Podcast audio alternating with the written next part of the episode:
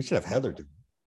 What's up, everybody? Welcome to a very special edition of the Surf and Sales podcast. I'm Scott Leese, here with my good friend and co host, Richard Harris. And we are brought to you today and every day by our good friends and sponsors at Salesforce, Vidyard, Outreach, and Regie.ai. Check them out. Get into conversations with them as you head towards the end of 2021 and take a look at getting off to a good start in 2022.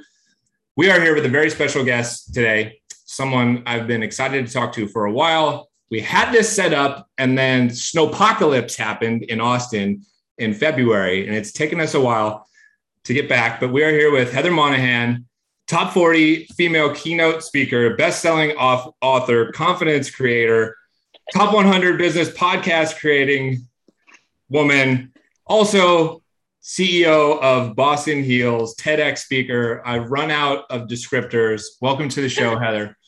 Okay, Scott, not bad. Excellent. A on the effort on the intro. Thank you very much. And after all those titles, I think we're going to have to wrap up now, Scott. So That's right. Yeah, we're done. Thanks, thanks, for coming. Yeah, I got an A on the effort and like a B, B minus, maybe B plus on the quality, which is sort of me to a T. Richard. Yes. yes. So we, we have multiple conversations that B plus can be good enough sometimes. Okay.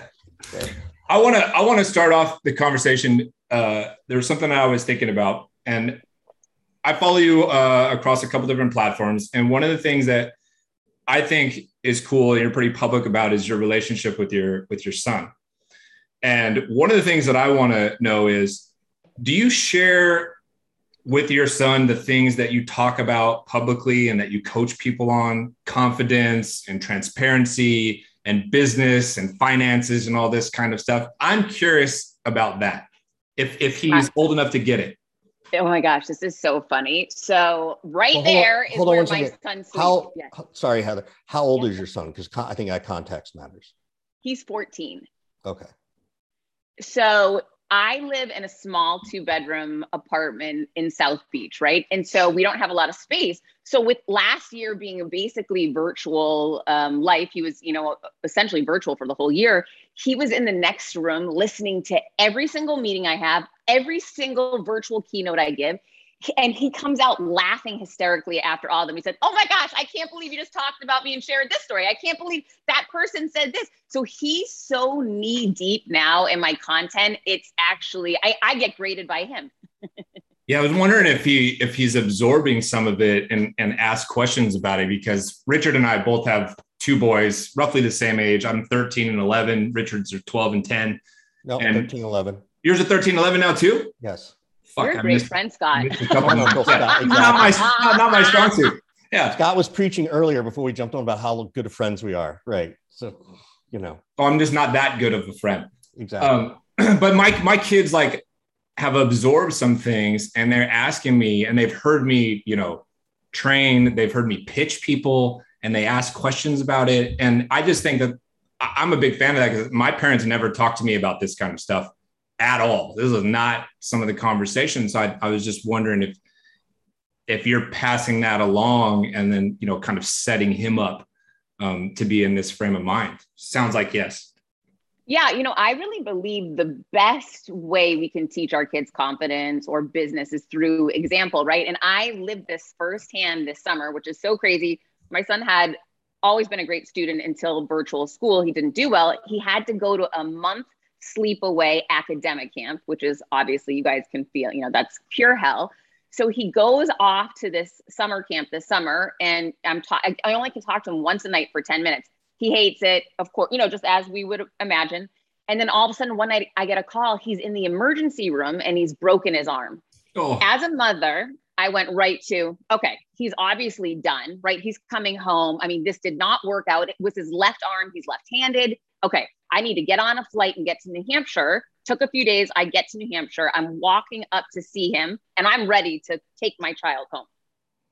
He walks out and he says, Okay, we can go to the hotel for the night. I got to be back tomorrow by 10. So I'm, I'm thinking, This is weird.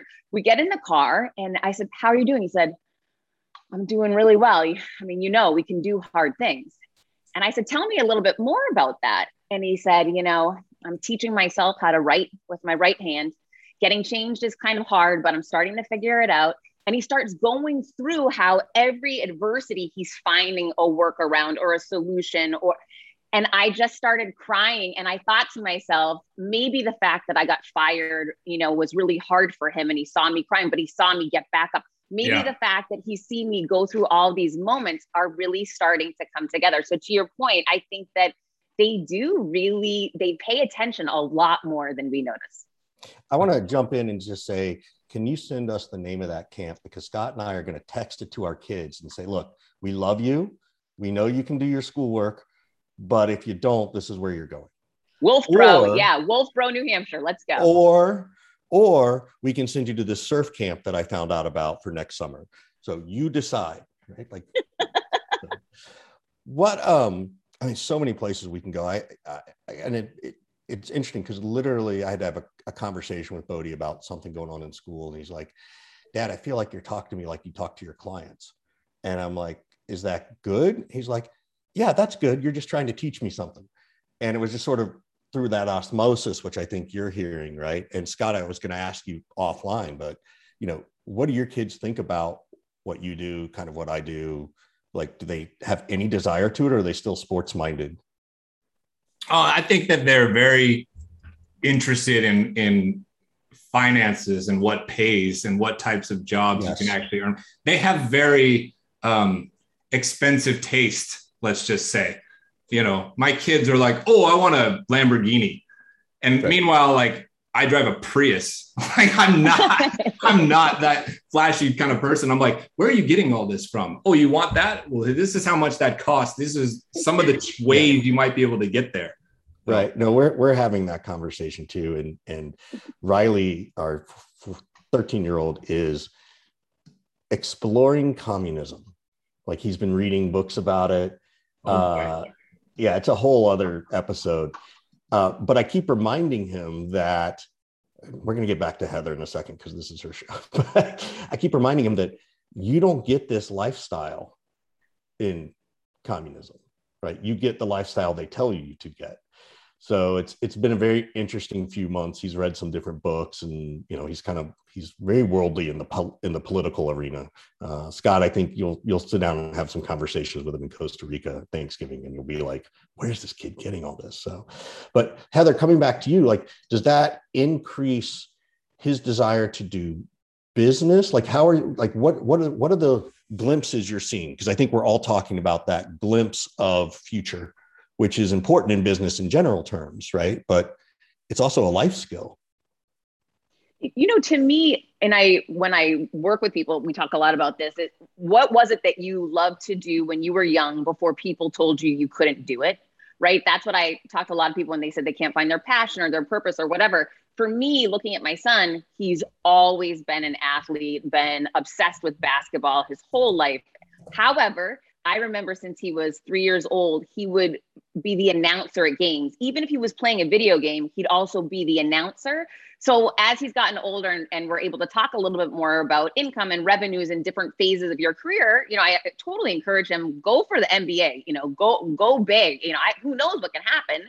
However, you also have this other part of your potential, your skill set that lends itself to you could be an announcer, you could be a, a, TV personality, you could do so many things that, that go beyond just playing in basketball if you know if you choose to. I, I love that you have this backdrop that says overcome your villains, which is one of the books that you've written, and you've written a few.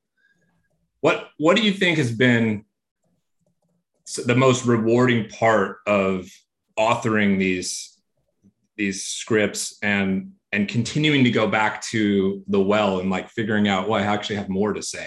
Because if you haven't been through the book writing process um, it's absolute hell. At least for me it has been hell. And so i'm, I'm curious like what have you what are you learning about yourself and and how that like propels you forward to just keep doing it and finding more things to say I'll tell you, for me, writing a book is not the hardest thing. Going through the publishing process and the promotion yeah. process, right? That that's a lot more arduous. That's the grind, the, you know, literally, you know, sending every email, following up and pitching yourself and whatnot. So that part can be can be really challenging. But the actual writing part I don't find to be too horrible However, the thing that keeps me going is the messages I get from people, right? And it, I, it's almost serendipitous. I'll be at a low moment, struggling, you know, upset with my publisher or frustrated with something, and all of a sudden I'll get a DM on LinkedIn saying, I just finished your book. I'm quitting my job because of it. I'm so grateful to you. You know, you hear these amazing things where people are willing to take a leap of faith because of something that you wrote that uh, changed the trajectory of their life. And to me, that's just, that's everything. Do you, do you feel pressure at all to find something new to say, to create something new and, and different rather than just um, kind of repeat yourself or repeat what somebody else has already said? No, I feel like you know anytime you're creating authentically you're it's going to be different right? I'm not i haven't written a series. I guess maybe if you were doing a series or something of that nature it would lend itself to be a little bit more repetitive. Um, but my first book was just a compilation of my lowest moments and how i leverage those to create confidence and how the reader can too. My second book is a three part process that anyone can implement to overcome adversity in their life. So they're while they both have personal stories they're different stories and they're structured very very differently. How did you i mean what did you do early? Like what was you know were you the the business minded young woman were you the lemonade stand person? Were you girl scout cookie person? Were you like where did your business desires come from? Growing up poor. So i grew up really poor and when you grow up poor you don't want to be poor.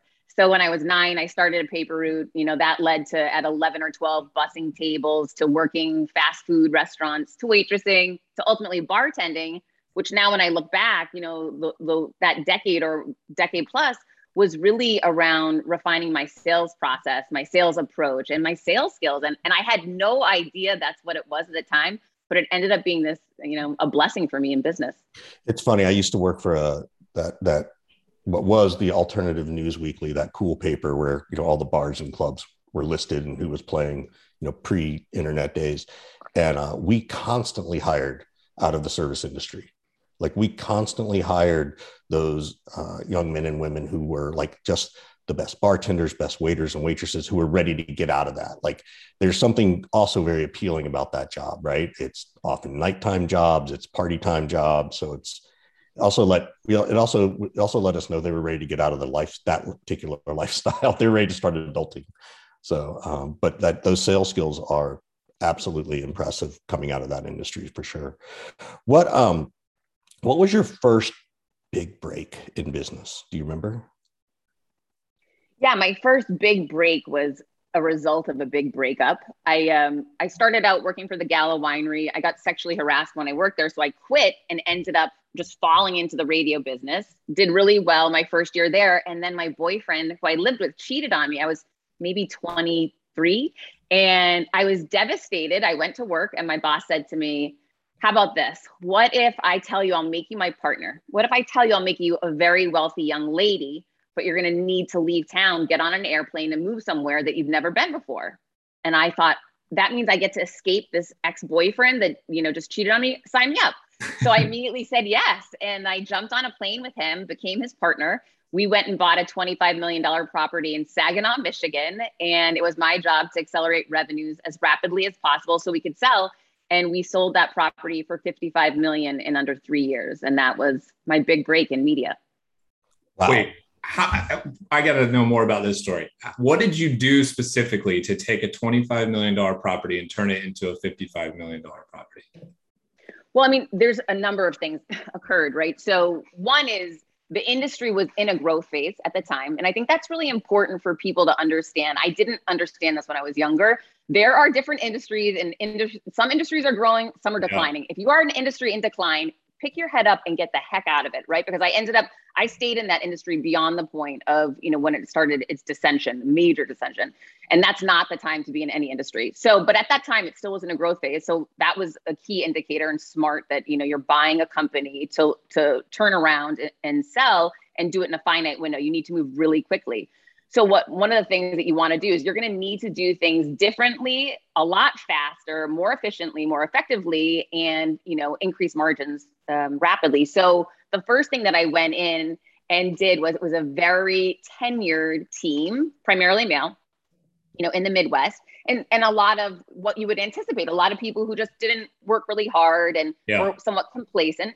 And so I went in and had a very direct conversation with everybody. Clearly, they weren't happy to have a 23 year old female coming from Boston as their boss, right? So that didn't go great on the first day. However, I was very direct and I set the expectations. I said, listen, you know, I'd love to have all of you stay. However, we all know that not everyone here is going to be staying. So why don't you look at this as your tryout? Here's what my expectations are. And I wrote everything out on the board of what I expected of everyone on the team. And I let them know I will be doing this with you. I will be leading this team. And, um, you know, immediately there was eye rolls and whatnot. So then I said, guys, this is this is where the rubber meets the road. And I ended up letting a few people go. And within that first month, I turned over almost the majority of that sales staff. And I started recruiting people from food and beverage business, started recruiting people from outside of the industry that we were in, and people who wanted to move fast, break things, and get on board and have fun and make a lot of money. And so we really overhauled the team and completely changed the culture.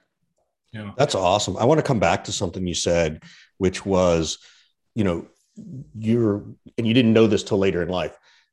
You hit timing. Timing's really critical and recognizing you're in a growth industry what are those identifiers to you like if you're going back and you were going to start over right you're going to start a new job you've got this or new business and you wanted to figure something out how do you how do you tell that something is in a growth phase versus a downturn aside from what you just see in the media right mm-hmm.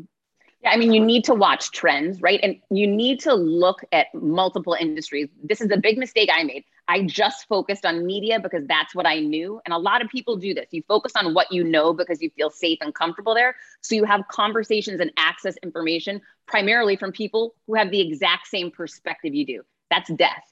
Right. So you want to be speaking to people in technology. You want to be speaking to people in aviation, in manufacturing, in, in industries outside of our country so that you're getting a more holistic view in regards to what trends are we starting to see come into your business, your industry, and your world, and where could they be going and moving? Yeah. And then how do you encourage someone like, you know, look, Scott and I are in sales, right? We're in sales leadership, sales training. Um, um, you know, we're starting to see this this smidge, not quite like you, of, of influencer capability. Um, how do we let's say we're like oh you know what? I'm going to go focus on this type of sales industry outside of saas or this type of thing. Like how i guess here's my question. How do you encourage people to get out of their comfort zone? How do you encourage someone other than hey you just got to do it right? And maybe that's all it is but how do you get someone to get uncomfortable well, first of all, it depends on the person, right? Everybody's motivated by different things, and it's really gaining an understanding of that person. You know, is it their family that motivates them? Is it personal development? Is it revenue that motivates them? Is it buying a home? Is it, you know, who we have to figure out who that person is. I don't believe there's a one and done methodology for for anyone. It's really, you know, spending a little bit more time to understand what is the complexity of that person, what motivates them, and then how can a lot of people just need to hold themselves accountable. Sometimes you just need to give someone a deadline, right? You just need to say, I, I here's the timeline, and it's got I needed I need a decision back by this date. Sometimes it's just that simple. It's these small things that we need to hold somebody accountable to. Sometimes it's them having you believe in them. One person can truly change another's trajectory of their life, their business by just simply believing in them and giving them that courage and that confidence. You, you spent a lot of time leading teams and and and sales teams. Did you find the transition to going out on your own to be a little bit lonely at all? Yeah, it still is. I mean, that's without a doubt one of the hardest things for me that coupled with the pandemic right that took away live events yeah. has been and i'm the most extroverted person now, now you're like really isolated in a way it's right? really isolated yeah. even my son will come home from school now because he's back in school full time and he says mom you got to get out of the house and i said mom can't get out of the house everybody wants to see her on zoom nobody wants to see her in real life anymore and he's he's right in that it's exciting to get out and be around people if you're that kind of a person which I am. So yeah, that's definitely the hardest part about this. Yeah. Do you think it's do you think it's harder in the the the the lower kind of moments or the frustrated kind of moments or harder in the wins? Because you can't there's nobody to like turn to and give a high five. It's like who am I going to celebrate with? Right. It's like I close a deal. What am I going to do? Text Richard, hey buddy, I closed the deal. Great. I mean, I, I I'm I'm curious about that. If it makes the lows harder or or actually the highs harder. It depends on the person. For me, I, you know, last night, it's funny that you say this. I was just announced um, one of the keynote speakers for the World Summit in November in Denmark, and the lineup's insane. And I was so excited. This was such a win for me that I started texting the link to all my friends last night. And yeah. I was so, I'm happy to do that. That makes me happy, right? for me, the hard moments are when you get bad news or the deal didn't come through and you're alone and you don't have anyone to say to you, all right, come on, listen, we can do better than this. You know, we've been through tough. Like I, that's the moment where I like having my people around me. But do you, do you then do the same thing when, when the kind of loss shows up? You send out those text messages because you're, you're looking for support amongst people who know how to relate to it? Typically for me what happens is my days are really back to back to back. So i'll get bad news in between something when i go to my email to check. So then you have to go right back on right? You have a virtual yeah. keynote or so there isn't really that time to mourn that loss in the moment. But every time i get a break and come out of something i'm down again. But you don't necessarily have enough time. So i usually wait till the end of the day and that might be when i would reach out to a good friend or or someone but it's much harder for me to process those those low moments. Is it do you find that it's difficult for people who are not entrepreneurial or even a solopreneur to comprehend and relate to what you're up to in this journey that that you're on? In particular over the last few years since you you know i don't maybe we should have started with the story but we do things weird here. You know you were a, a vp of sales for a long long time super successful got fired got divorced big changes going on in your life and then created your own company and like you've had this new career and this new this new path now. Um, i just wonder if it sometimes feels like man who, who can even relate to this stuff that i'm going through? Do you find that challenging at all yeah it's been interesting because the people in my old world the, which i can relate to them because i've been there right? Corporate america. I know exactly what it feels like. I know the challenges. I can relate to their challenges. They're now unable to relate to mine because they yeah. haven't left.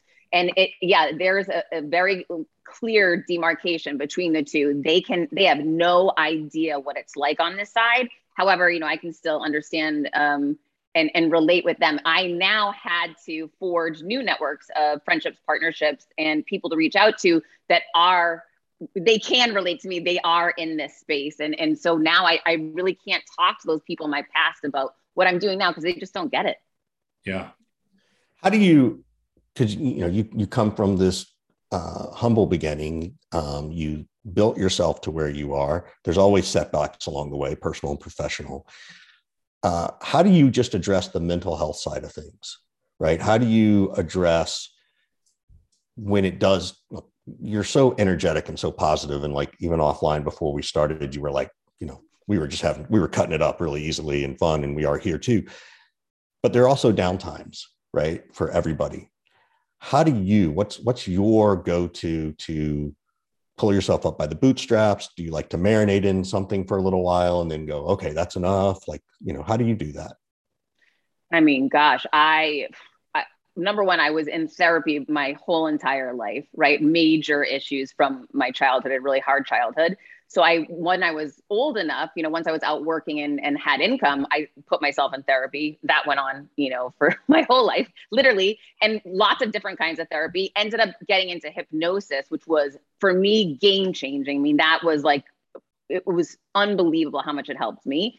Then I started learning about EFT tapping. Then I started learning about eye rapid um, movement therapy. There's so many opportunities available to people to try different things to help with anxiety or challenging times or, or whatever it may be. And um, there's also supplements, right? There's so many supplements out there now that can help people. So I definitely, I'm super open minded into, okay, I'm dealing with a hard time right now. I know it's temporary. However, how can I make this more palatable to get through this window of time? You know, whatever challenge that you happen to be facing. And um, yeah, it's I don't have a uh, just a simple solution. I definitely try different things and and try to break things down piece by piece to look at them as okay, you know, I'm dealing with this one situation now, and I know I've gotten through other hard things. I can get through this too. Yeah, that that line you said earlier about with your son is we can do hard things. Um, that my wife speaks that line a lot to our boys. Um, so it's it's interesting, and I'm, glad to hear it. And I'm glad you had a real healthy, positive attitude.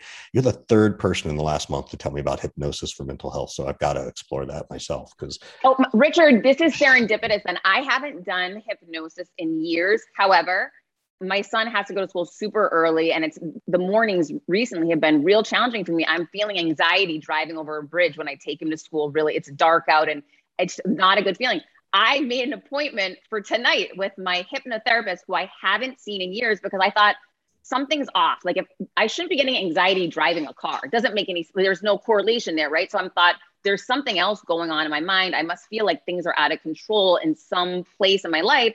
And I know I've done this before. It fixes things quickly for me. I'm going back to it. So I highly encourage you to do it. And I'll give you my contact too. So yeah, please do if, if you're comfortable doing that. I would absolutely. So Scott, you should do it too. I've I've done hypnotherapy before. Have you? I, I have done everything that you could possibly think of, except you know an ayahuasca trip down in Peru or something like that. Right. Which I'm not that above. That sounds scary. but I'm not above. I'm not above it though. I, I I would I would potentially do it, but that's a little bit that's a little bit scary. Uh, yeah. It's scary. I, I've done hypnotherapy and and I I enjoyed it. I really did. What are you seeing out there in the business world, right? So last year we went through 2020. There was this massive, you know, down. Now we're in the back in the spike. What are you sort of seeing in your view of the good and the bad that's happening out there right now? You know, I personally had, I don't know why I think that I can forecast the world, but I had forecasted in my mind that come Q4 2021, we were going to be back, right? It was going to be 2019 again. And so for me, I had forecasted live events. I had forecasted things to be my business to be operating very differently. I have a new book coming out. I forecasted that we'd have, you know, a book launch events in every major city. And what's happening now, which my publishers couldn't have projected, I couldn't have projected, is because you know things aren't fully back. We're having to have this, you know, longer virtual world, which I don't think anyone had really planned for or had hoped for. So it's definitely um, and it to what Scott was saying, you know, earlier, it's a, it's more about being isolated, staying back behind, and then how can you help companies through this window of time? Because it's not just me, you know, that's on virtual. It's all of my friends and all their different industries and all of these challenges that most companies are dealing with, not being back together.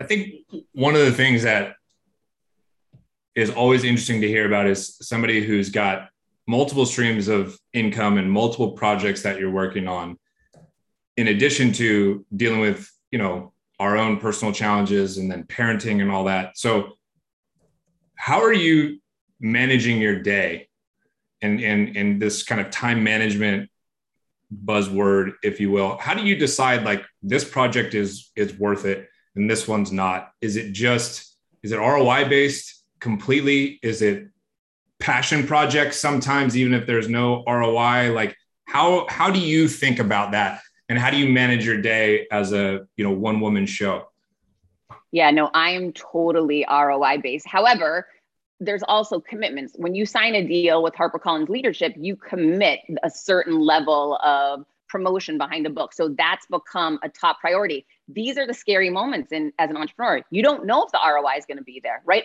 I made a commitment. I, I did a deal with these guys back during the pandemic that this is how I was going to promote this book. This is how I was going to get behind it, knowing that the time would come, which I'm in now, right? That I'm going to have to let other things go so that I can focus on book promotion, not knowing what that ROI is going to be because it's unknown. You never, anytime you create or write a book, as, as you know, we don't know how the marketplace is going to respond, right? We hope it's going to be great. We hope we're going to sell millions of copies, but you may or you may not. So those kind of moments as an entrepreneur, as a rookie author, are um, it's a it's scary, right? It's just that unknown and and just saying, hey, I'm going to roll the dice. I'm going to go all in on this. I'm going to have to let some other revenue opportunities go to push through on this promotion and push through on the commitments that I made in hopes that I made the right decision. Yeah. I I always try to explain to people you can pick up this new thing, but you're probably going to have to put something else down. Mm-hmm.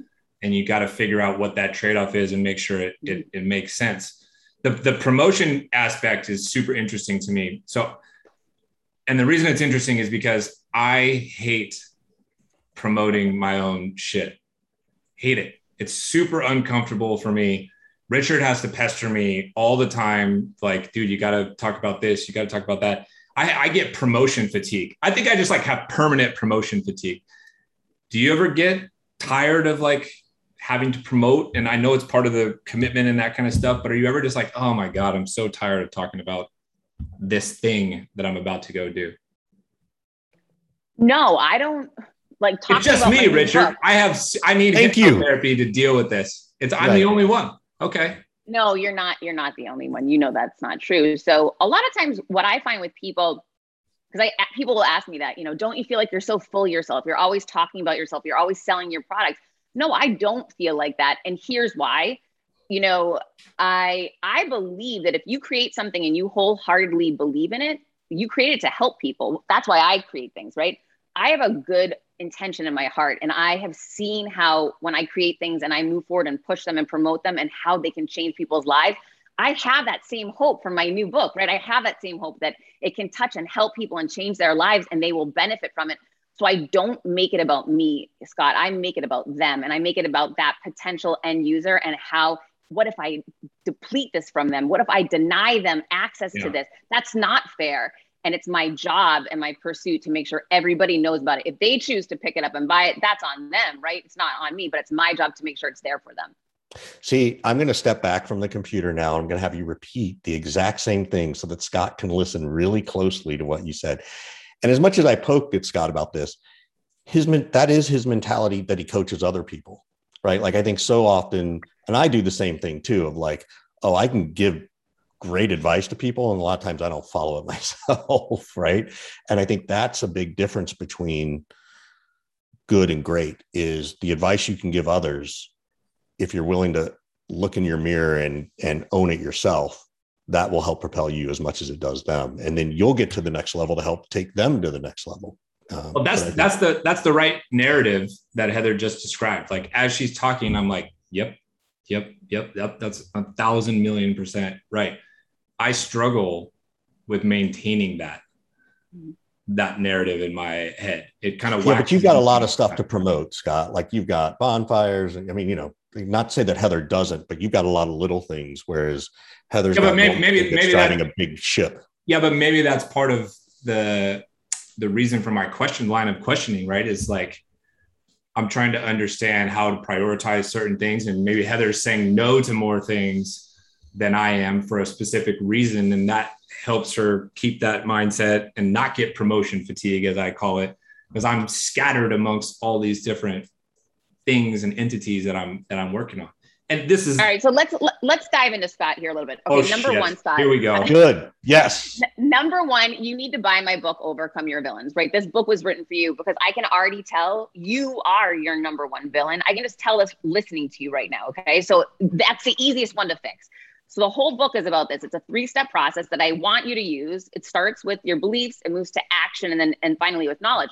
But just even hearing the story that you're telling yourself right now that everything is all over and then I've got all these that's a story that you're creating for yourself. So the first thing that I want you to do is that belief that you have that you have so many things going on, I want you to deconstruct it to whatever is the absolute fact. Like get rid of all the bullshit that you're spinning up around it and look at the absolute fact. And, and I don't know, I'm making it up, but let's say you have six products to sell and here's your best ROI and here's where you're spending the majority of your time. Let's look at it from a factual business standpoint. Take emotion out of it, back up from it, drop the story, and let's make some strong business decisions for you and clear out whatever that mess is. Next, let's take action, right? Like, what action step can you take right now to improve this situation? And then finally, it's about the knowledge that you're going to surround yourself moving forward. You're going to keep coming back to the book. You're going to keep going back to the chapter about the people you're helping, not about you, right? You're going to curate the knowledge that you're accessing in and really be intentional about it so that you can keep this thing moving forward in a more positive fashion for you.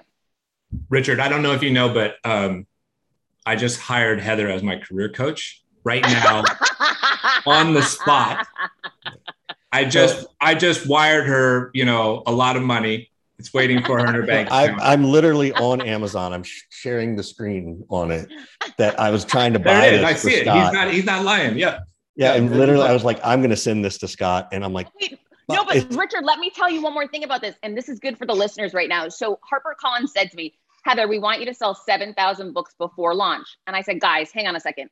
If we're asking someone to do something and we're not giving them something for that value, we have to give them something more immediately. So I put together for anyone that pre-orders a book, including Scott, when you go to overcomeyourvillains.com, you log in your order number there, you immediately can download my $299 confidence video course for free, my 30 day email program for free, my Overcome Your Villains workbook for free, the first chapter of the book for free. You get so much value for free right in that moment. So you can get started today, Scott, on improving your situation and you don't have to wait for the book to come out. That's good because it comes out it comes out November 9th and we're going to be on airplanes to Costa Rica. So uh maybe well, that's we'll true. What that's perfect timing actually. Right. It is really good timing. So um now the other thing that I know is going on in Scott's head, he's like, oh, they're going to get her to sell 7,000 books, but I wonder if they made if they paid her to give away all that other stuff for free. Like Scott's going. No, they oh, didn't. They didn't pay oh, me to do that. I came up with that. So that's yeah, they don't. That's where that. you they need to hire Scott. They don't Scott would have said, cost. "Hey, you got to pay me X if you want me to give away all this." No, so, they don't. They don't play that game. Yeah. so uh, that's that's fascinating. So, how did where did this one come from? This overcoming your dean. Like, I'm happy to talk about the book. I don't mind promoting it. Um, overcome your Clear, clearly, I don't either. so, uh, but where did it come from? Was it like oh my god this is what i've been doing all along and i just haven't written it down or was it like how did how did it come about? Interesting and it's a really good question so thank you for asking it. Um, i this is going back maybe two years ago. I got on a phone call with an older gentleman who has a really successful career in sales and and keynote speaking and i was asking him for advice on you know because i'm only a couple years into this thing and i'm saying what am i missing out on? What could i be doing better more efficiently more effectively and he said, You know what you don't do that I know you have within you? And I said, What? He said, You haven't boiled down what your special thing is into a really simplistic process that anyone and everyone can go ahead and implement in their life. He said, And that's my challenge for you right now. Start thinking, what is it that Heather does that she keeps doing on repeat, repeat, repeat her whole life? That if everybody else started doing, they could have success too and it I didn't come to me right away. You know, it was something that I started just like I with anything and you know any business problem I have, I I just whiteboard and I start like throwing things down and throw things down and I start getting rid of things that don't make sense. And at the end, I really had it boiled down to, you know, I'm always trying to evaluate my beliefs and deconstruct them because a lot of them are false narratives that have no place in my life. And when I pause and really dig into it, I can say, wait a minute, I'm going to change the story. I'm not going to believe this anymore. It's not true I take more action than any person I've ever met in my life. So if I make the number two step on no matter once you get get through your beliefs, the first thing you do is take action. If people start living in that way, they'll start building momentum, moving themselves forward much more rapidly. And then I thought about I'm really good at curating the knowledge I surround myself with so I can sustain. Because if you keep going back to the old people you went to high school with, they're going to keep pulling you back into, ah, oh, it's way more fun to hang out and not work. Forget about that versus you start curating i want to be running at a higher level i want to be running faster i have to start rolling and running with people who are ahead of me now this is the part which is richard's therapy which is the take action part right richard completely yeah so I, we spent get, we spent time picking on me. I, we got to spend some time picking on you now. Scott, go on mm-hmm. Amazon and buy the book no. right now for Richard. exactly. I think we are. I think we are. Oh, can you talk to us a little bit about how you think about your um, your business funnel, like inbound versus the amount of time you spend prospecting versus referrals? How much? How do you think about that, and and what's the breakdown there? you know, so it's interesting. Let's talk about it. There's different businesses here, obviously, but let's talk about it in regards to the speaking business because that's my biggest revenue, sure. you know, generating opportunity, right? So currently, so for me, when I first tried was trying to figure this out, I thought agents, agents is the way for me. If I can get agents to start pitching me, they already have the contacts, they know who has the budget, right? This is a smarter, faster way to go about it. So I went out and spent a lot of time landing agents turns out that agents are great when they want you, they're not so great when you want them. So that was sort of like a lost leader concept for me. So I had to, you know, here I am. I'm always testing and trying yeah, different things. You tried that one, didn't work. It, it's it hasn't been it hasn't been that fruitful for me. However, what is fruitful, and this is for the listeners, I made an investment in myself five years ago, and I launched a personal brand, having no idea like what would come of it. but you know i spent money time you know what are my brand pillars? How often am i going to create content? What kind of content will i create? What do i stand for? And you know and i, I really got thoughtful about this put put this content out there had a website had so- social handles whatever i end up getting fired and the thing that's really saved me is the fact that I had started building community, that I had started putting content out there. Yeah. That was really a test marketplace for me to see what resonates, what works, what doesn't. And it started pulling people and opportunities towards me. So organically over the last couple of years, I've been able to really pull opportunities towards me, basically from LinkedIn primarily and you know through my website and my and my email outreach that that's what's been able to spin up my business especially during the pandemic Imagine that, Richard. A VP of sales She's building their personal dude. brand to save their ass after right. they get fired. Does sound familiar? How many Sounds times? Very familiar. Yeah. Sounds very familiar. That's how we all started, right? That's right. So I, I think Scott, if you would shave and pull your hair back tight, like her, you would be doppelgangers. Like I'm not kidding. Like completely. You have the same long facial structure, right? You got the same blue eyes. Like, it's a similar a similar story. A similar story. That's so, so funny. Can you give before we get out of here, and we're kind of coming up against the the end of the hour, unfortunately, but can you give the the listeners and Richard and I, for that matter, like what's like the first three actionable steps somebody could take if they want to break into the speaking business? Like how to become a professional speaker 101 first of all, you've got to be patient. And I'm the least patient person in the world. It's not mm. something that's going to blow up for you after a year, right? I had 20 years experience speaking in corporate America on very large stages. I have footage of me, testimonials of me, right? You, you need all this stuff to, to break into speaking. However, no one cared when it came to professional speaking. In professional speaking, it has to be are you being paid by Google? Are you being paid by Harvard, right? So, wherever you are, start now.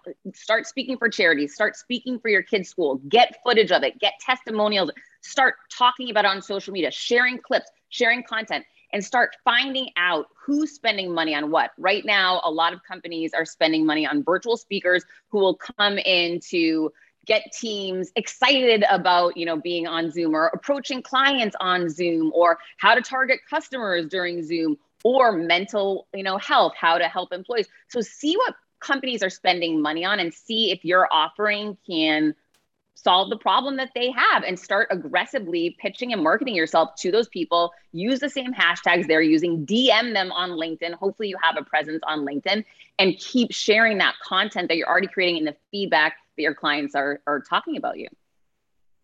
Yeah we've been doing all this. And again she's smart enough to articulate it better than we do, right? Yeah, so well, that's, why, that's why she's Heather and we are us. Right. Exactly. Why you why you guys are both speaking and you're not you're it's not clicking?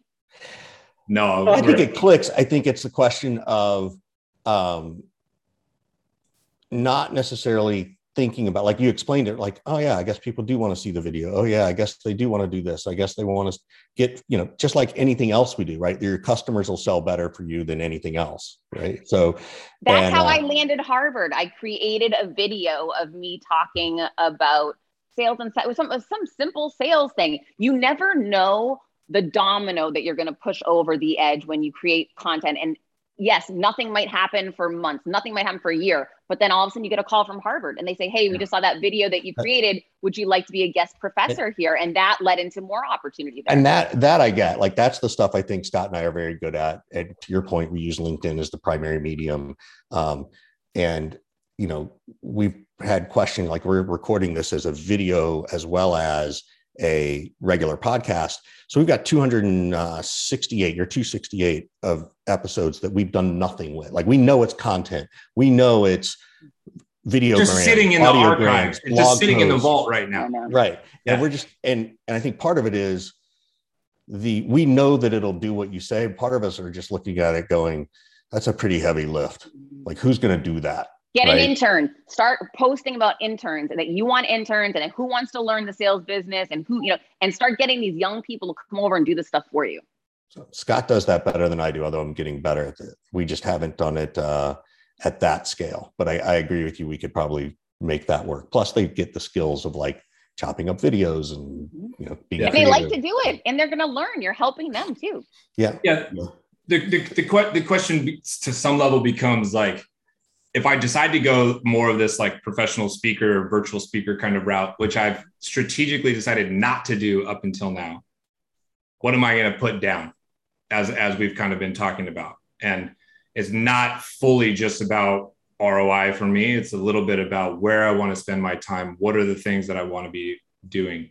So that that that's part of it. I completely agree with with what you're saying, and, and it's the actionable piece that I feel like when the time is right, I'll flip the switch and go for it. But I don't think the time has been quite right up until now. Up until now. Oh, well, Heather, we've enjoyed this uh, this conversation. We want to thank Salesforce, Vidyard, Regie, and Outreach for supporting us in the Surf and Sales podcast as well as the Surf and Sales Summit. We always try to end every show by saying, "How can we be helpful to you? Is there any questions you want to ask us?" So we turn the the mic over to you. What can we do for you? Oh my gosh, I'm so interested to know more about these challenges of, that you're describing. So what what is it that you're spending so much time on that's bogging you down so much that you're so passionate about you can't let go of? Sorry, you're talking to me. Sorry, yeah, Scott. uh, okay, so uh, I have my own consulting business, so I'm a strategic advisor to roughly eight to ten startups uh, at any given time. Uh, I run Surf and Sales, the summit with with Richard, as well as the podcast. I released not one but two books this year. I have two other books that I'm co-authoring right now. I run my own Patreon community. I run a business called Thursday Night Sales, which has events every Thursday, as well as a live event we're putting on in October. I've put, I've deployed 55, 60,000 of capital in, as an angel investor so far this year, as well as participated in a, a venture fund, so I became an LP. I do private sales coaching and mentoring, and uh, I got two kids who play five select sports at any given time, and uh, I've got a truckload of health problems and have had health problems for 20 plus years. And so it's a delicate dance for me in, in in terms of what all I can do before certain things start to start to slip. So, yeah, so we're to help of, you. That's kind of what I got going on. We're going to give you a deadline right now because this is going to help your health. Because it was interesting the way you're explaining your business is it's it's very similar to your health, right? Like there's a lot of things going on, and so let's pare them down so there's less things going on. So what I would challenge you to do, and Richard, you can hold them accountable, or I'm happy to as well. Let's give them a deadline why not build out a P&L on every single business item that you just touched on and attach to each one a passion number like on a 1 to 10 where where is it you know where does this rank with your passion and then as you step back and how many hours you know guesstimate are you uh, you know attributing to each one of these in a given week and step back from it and look at the big picture you know not down in the weeds but step back and say wait a minute if i'm spending all this time on this the passion level on it is like a 3 and i'm looking at the P&L it's not a strong ROI then that's the one that need, you need to fire one of these villains. One of at least one of yeah. these businesses, probably a couple. Yeah, it's probably it's it's probably true. And I have fired one business that I've I've cut off starting uh well actually starting in late September, moving into October. But Richard, do you hear? She's like trying to turn me into a real business person. Did you hear this? Right, I did, and I'm sitting here going, Scott has done this. He preaches this. He does this but again, it's back to that we don't take our own advice. Yeah, I do it for everybody except myself. Right. right. And uh, at least for me, like I, I wasn't joking when when you asked, I was actually answering for me. What's getting in my way is the fear, right? And I know Scott. Scott is very money motivated. He's very happy, um, very happy being miserable that he thinks he's going to go broke. When I, know the numbers and he's not. He's never going to go broke. He's got more than enough. Um, he's not I wouldn't call it fuck you money, but he's certainly got, you know, more than enough fun money. And uh, and I think for me, my that is always my fear of what happens if something goes away. Scott's is the same way, but he's built more silos of revenue than I have. He's got more streams coming in. So, but it's the fear thing that scares me, right? Like, you know, that's my oh shit, if I spend time on this, what about the other thing? Like if I go spend time working on my book, which I still need to do, Scott knows for years, you know, what happens to my LinkedIn profile because I'm not spending time on that, right? You Um, outsource that to a VA, right? And then it only takes time on the weekends putting the plan together. I mean, you just become more efficient, delegate where you can, and prioritize. Wait, And which part do you delegate? The LinkedIn part or the Delegate as much as you can. What everything and anything that you can delegate, delegate. All of it. You should only be showing up when you're live on the podcast, Yeah. when you're, you know, when you're giving the speech or, or writing the book. Never do anything yourself. You can get somebody else to do for you by paying them. right?